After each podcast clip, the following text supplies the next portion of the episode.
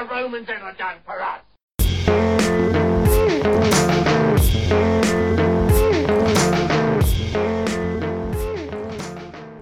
Hello, and thanks for downloading.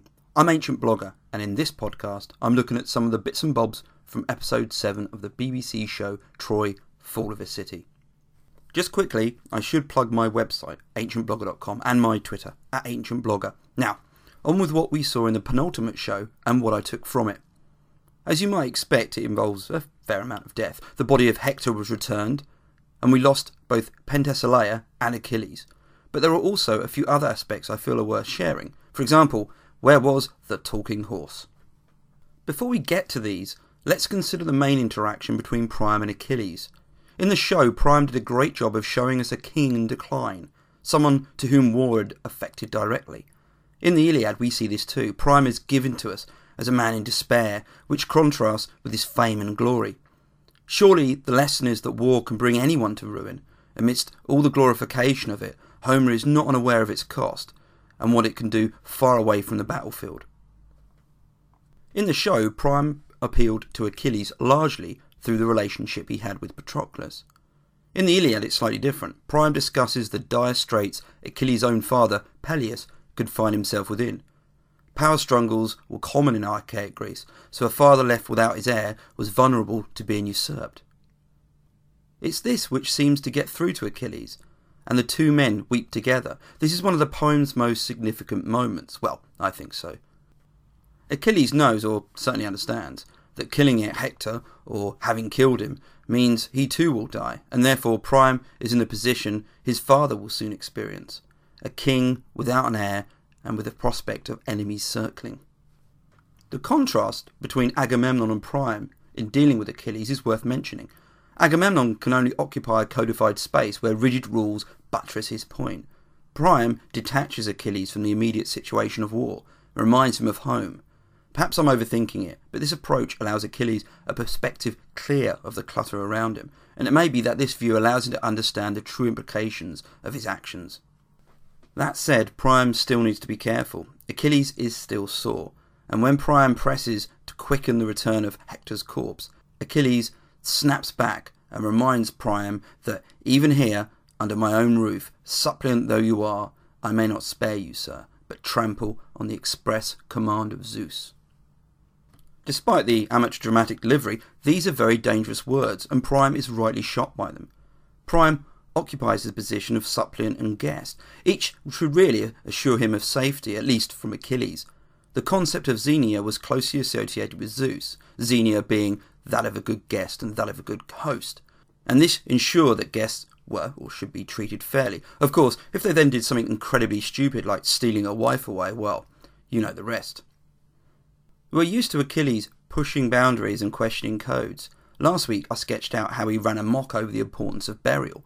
Added to this, the dark comment to Hector that if his passion wanted, he'd eat him raw, and the sacrifice of the Trojan princes, then we certainly can add this to his file of taboo behaviour. But, as we know, Priam returned to Troy with Hector's body. I did hope to see Hermes helping Priam to Achilles' tent, and alongside Poseidon, I think there was a good opportunity missed. All that beach, they could have had him with a bucket of spade or, or at least an ice cream. We saw Patroclus in an early episode being cremated on a pyre. I'm unsure exactly what happened to Hector's body. In the Iliad, 12 days of mourning is agreed between Priam and Achilles. In the show, wood is required for the coffin, which seems at odds with the idea of cremation. Again, the Iliad has the body of Hector cremated, and then the bones interred into a burial mound outside the city walls. Hector's funeral is the end of the Iliad, which itself doesn't really last that long when you think about it. The consensus is that the poem covers around 50 days. Though there's a lot going on, the overarching theme is of Achilles' anger, first at Agamemnon and then with Hector. Achilles' anger is the opening word to the poem, and the story is introduced from the perspective of what caused this rage. He's a sulking figure, when not poking others with spears, poking at the social constructs of the day. Viewed in this way, the ending of the Iliad, when it does, makes sense.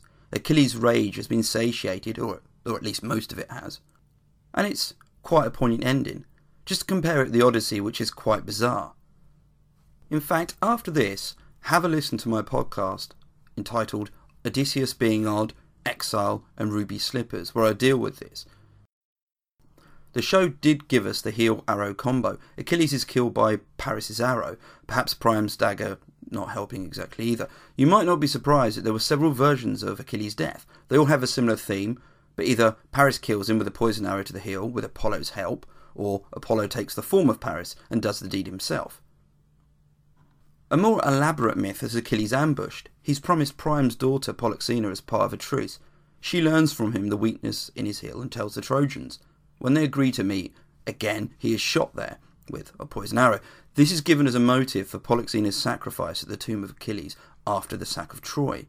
And this forms the backdrop to Euripides' play Hecuba, though Achilles' requirement of Polyxena's sacrifice is given in the play as a general tribute, not a specific act of revenge.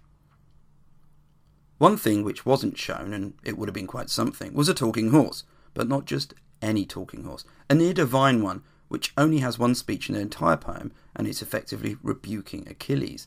In Book 19, Achilles drives his chariot, and Xanthus, one of the horses, is given the power of speech by Hera. Xanthus, in the true nature of take it from the horse's mouth, tells Achilles he's going to die as a result of his actions. Yeah, people complain about small talk with taxi drivers. Indeed, this week we had chariots featured. At best, the Iliad is a poem about a war written around 500 years earlier, so the use of it as an indicator to the fighting styles has always been up for heavy debate. Nestor in Book 4 orders that his charioteers keep in formation alongside supporting troops. The image here is not of chariots fighting individually, this makes sense. But after he makes these orders, we don't have the chariots acting in this way or being reported as doing. To quote Dr. Franz Albrecht, not only in the battle scenes which immediately follow this is their use as a first wave strike force completely ignored, but in all the battle scenes and descriptions of fighting before Troy which the epic presents to us, chariot squadrons are used neither to begin an attack, nor for direct assault, nor for pursuit, nor for any military purpose at all.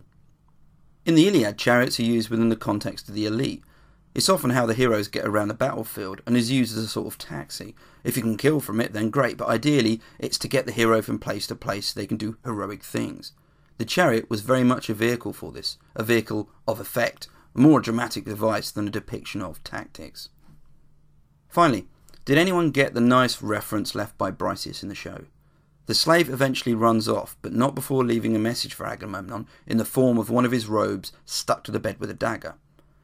If you know what happens to Agamemnon, and I imagine that even if you didn't, you might not choose the happy ever after option, given he sacrificed his daughter to get to Troy, then this was a nice nod to the delights he'll find when he goes back home. Well, that brings us to the end of this podcast. The last BBC show is up on Saturday night, and I dare say we'll be awaiting the horse, assuming it turns up. Thanks again for listening, and until the next and final podcast on Troy, take care and keep safe.